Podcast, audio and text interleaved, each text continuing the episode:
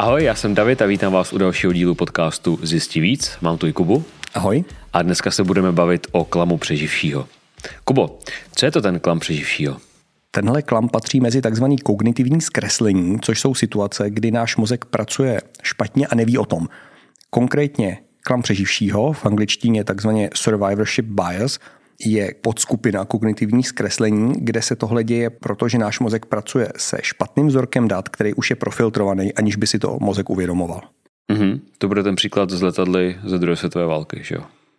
Ano. Obecně se s klamem přeživšího začalo pracovat v průběhu druhé války, protože spojenecké letectvo začalo mít velký ztráty bombardérů. Vracelo se jim míň a míň letadel, míň a míň posádek a oni řešili, jak líp opancéřovat letadla a věnovali několik měsíců tomu, že zakreslovali každý jeden zásah, se kterým se ty letadla vracely a vynášeli je na společnou mapu toho letadla. A zjistili, že kromě takových dvou úzkých pruhů za motorama jsou vlastně ty zásahy úplně všude. A že by potřebovali opancéřovat letadla úplně všude, což by nešlo, protože by to, to váhově, těžký. Přesně, váhově by to neunesli hmm. nebo by nemohli níst žádnou munici. A tak si zavolali statistiky a statistici jim překvapivě řekli, vy to potřebujete vypancéřovat právě v těch úzkých dvou pruzích, kde jste nezměřili žádný zásah. Ta pointa byla, že ty zásahy, které ty si dokážeš doměřit na letišti a zakreslit si je, jsou v pohodě, protože to letadlo se stihlo dotáhnout zpátky na letiště. Zatímco tam, kde si ty zásahy nezaměřil, neznamená, že tam žádný nejsou, ale tyhle letadla skončily někde v moři. To znamená, že tohle je to kritické místo, který potřebuje posílit obranu. A ty jsme ještě před natáčením říkal i další příklad z vojenství a to bylo ohledně těch helem v první světové válce. Ano, ještě na jeden příklad zůstaneme u vojenství, a to v první světové válce, kdy britská armáda zaváděla takovou tu legendární Brody helmet. Určitě to znáš z každého prvoválečního filmu, vypadá to jako horní polovina létajícího talíře a ona právě byla zavedená jako ochrana před jednak střelbou a jednak před střepinama, který lítali na poli. A od chvíle, co ji zavedli, tak nemocnice polní začaly být na poplach a říkali, my jsme tu nikdy neošetřovali tolik lidí se zraněním hlavy, jako nám vozíte teď. No, ta helma není v pořádku, prostě to se dřív nestávalo. A skutečně to vypadalo chvíli, že tu helmu stáhnou, protože ty data z nemocnic mluvily jasně. Dřív to bývalo pár vojáků týdně a teď najednou jsou tam, to byly jednotky denně. A naštěstí nějakou chytrou hlavu napadlo zeptat se pohřebáku, jak jsou na tom oni s prací. A oni teda ne, že by se vyloženě nudili, protože pořád jsme uprostřed první světové války, ale říkali, je to výrazně klidnější. A nakonec někdo správně dovodil, že ty lidi, kteří tvoří nárůst pacientů se zraněním hlavy v nemocnicích, nejsou ti, kteří by to z předchozí verzí helmy přežili bez zranění, ale naopak ti, kteří by úplně přeskočili fázi nemocnice, rovnou by skončili na hřbitově a takhle vlastně skončili jenom v fuzovkách v nemocnici, tedy ta helma splňovala to, co se od ní očekávalo. Můžeme se dát nějaký příklad uh, mimo vojenství, klidně z dneška, z dnešní doby? Jeden z příkladů, kde to vidíme napříč společností, jsou spotřebitelé a jejich vztah k produktům nebo jejich pohled na kvalitu produktů. Určitě slýcháš takové ty věci jako to už se dneska nevyrábí tak kvalitně, dřív to dělali poctivější. Jo, ty, typicky takový ty příběhy. Uh, moje babička měla pračku 50 let a dneska se pračka pokazí za pět. Ono to má dvě roviny.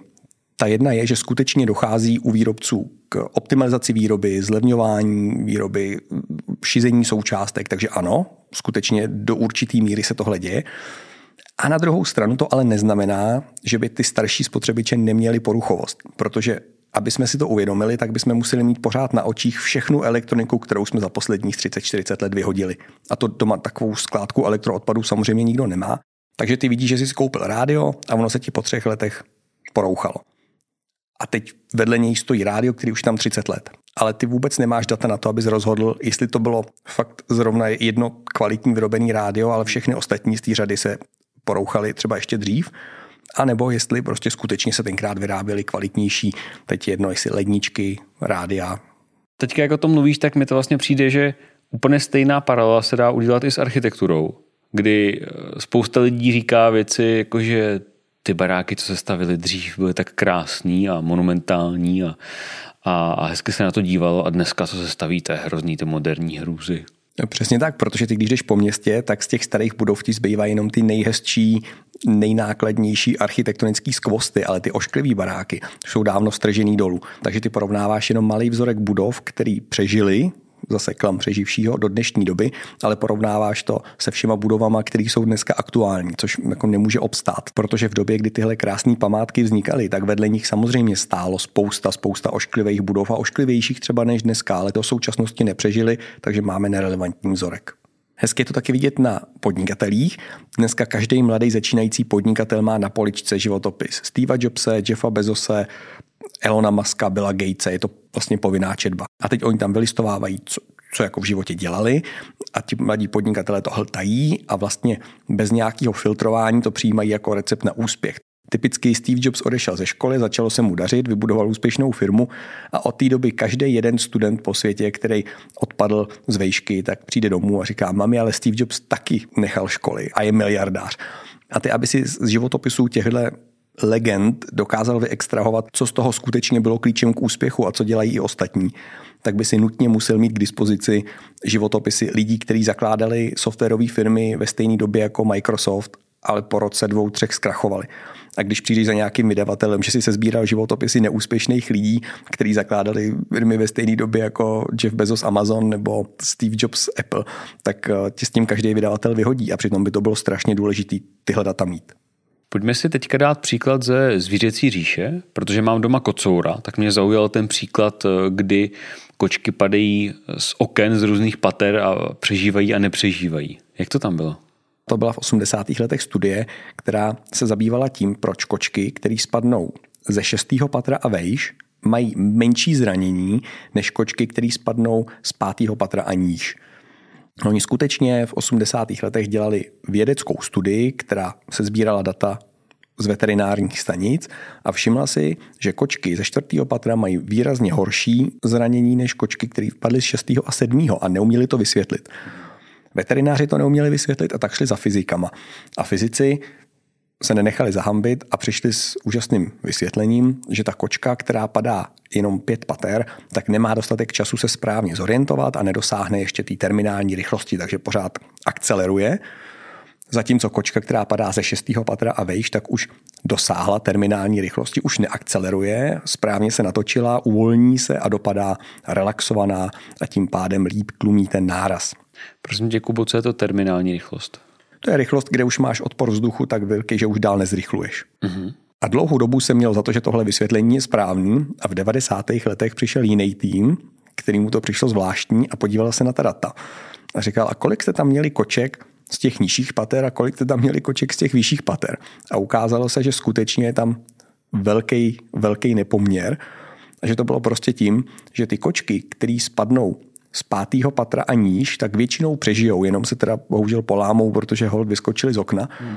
A pak tam byla skupina koček, která padala z vyšších pater, ale prostě měli nějakou hroznou kliku. Buď to padali skrz křoví, který je hodně zpomalilo, nebo dole byla voda, takže padali do měkčího, ale přežili úplně bez zranění. Ale většina koček, která vypadla ze šestého patra a vejš, tak se na veterinu ani nedostala, protože naprostá většina z nich neměla takový štěstí a hold skončili tak tragicky, že ani nemělo smysl je vozit na veterinu. Čili oni v té první studii z 80. pracovali s velmi přefiltrovaným vzorkem, neuvědomili si, že podléhají právě tomu klamu přeživšího a že mají odfiltrovaný ty nepřeživší kočky z těch vyšších pater, takže hledali nějaký složitý vysvětlení, přitom to byl prostě čistý učebnicový klam přeživšího.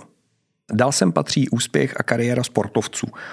Nějaký statistiky napadlo, že vezmou Ačkovou soupisku UEFI a z profesionálních fotbalistů zjistí, kdy se narodili, v jakém měsíci se narodili. A zjistili, že od ledna do března máš naprosto disproporčně větší šanci dostat se do Ačkové soupisky, tak v dubnu, květnu je ještě o něco vyšší, než je v běžné společnosti jako poměr narozených lidí, ale jenom mírně.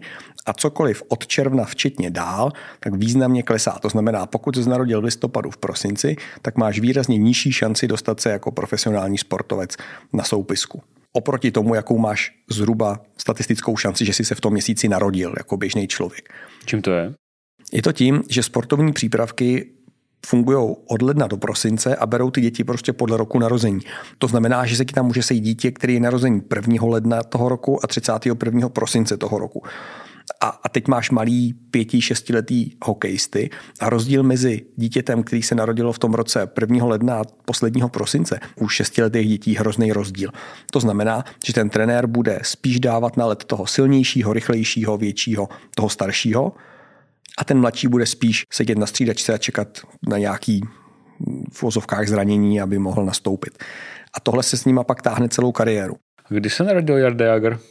Ty dva sportovci, který já znám, a to je Dominik Hašek a Jaromír Jágar, tak jsou leden a únor a pak ještě znám ledeckou a to je březen. A v klamu přeživšího tohle zmiňujeme proto, že když se potom novináři ptají Jardy Jágra, jak to děláte, že jste tak výborný hokejista, tak on ti řekne, chci to trochu talentu, hodně času, hodně dřiny a hodně srdíčka. A je to pravda, určitě, ale taky to chce, aby se narodil v lednu, v únoru nebo v březnu. Jo, já jsem duben, takže díky mami, tati. To máš ještě pořád nadprůměrnou šanci, ale už mnohem nižší než, než ty březnový. A úplně ve stejném gardu fungují zase vědecký ocenění, kdy velká část laureátů Nobelovy ceny je narozená v pozdní části roku, protože tam to funguje jinak kvůli tomu, že školní rok funguje oproti sportovním přípravkám od září. To znamená, ve chvíli, kdy máš dítě, který se narodilo 31.8., tak ještě bude nejmladší druháček ale dítě prvního září, o den později narozený, už bude nejstarší prvňáček. A znova u 6-7 letých dětí ten rok toho vývoje je strašně moc. To znamená, to dítě z toho září, který je tam nejstarší, tak už bude spíš umět číst, spíš bude hezky mluvit, spíš bude dobře počítat a paní učitelka ho bude chválit, bude ho posílat na soutěže, bude ho dávat jako příklad a potáhne se to s ním dál a dál. A to dítě bude vyrůstat v tom, že je chytrý, že je úspěšný a proto většina úspěšných vědců je zase narozená v pozdních částech roku. A to platí nejenom pro ty vědce, ale i pro jejich výstupy. Klam přeživšího se tady projevuje tím, že když máš studii, která náhodou objeví nějakou nezvyklou souvislost a statistický prokáže, tak média ji hrozně rádi přijmou. Jestli si sledoval teď v poslední době, jeste čokoládu, pomáhá vám hubnout. Jo, byli pod tím podepsaní vědci, bylo to statisticky odůvodněný a média to milujou, jo, takovýhle zprávy. Takže to přijmou a nejenom média, ale i další jako impaktovaný časopisy, o který tobě jako vědcovi jde. Hodně se to cituje, hodně se to otiskává, je to dobrý, je to jako úspěch. A teď přišlo pět dalších týmů, který to zkoušeli ověřit a zjistili, že to nejsou schopní zreplikovat. Spali do lidí kilogramy čokolády a zjistili, že nezubli? Přesně tak.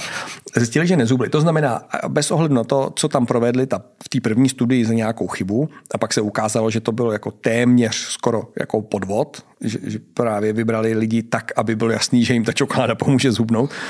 Ale pět dalších studií přišlo na to, že to tak není, že čokoláda nepomáhá hubnout, ale už žádný mainstreamový média tohle nepřejmou. Jo? Nikdo ti nevydá článek, čokoláda přispívá k tloustnutí.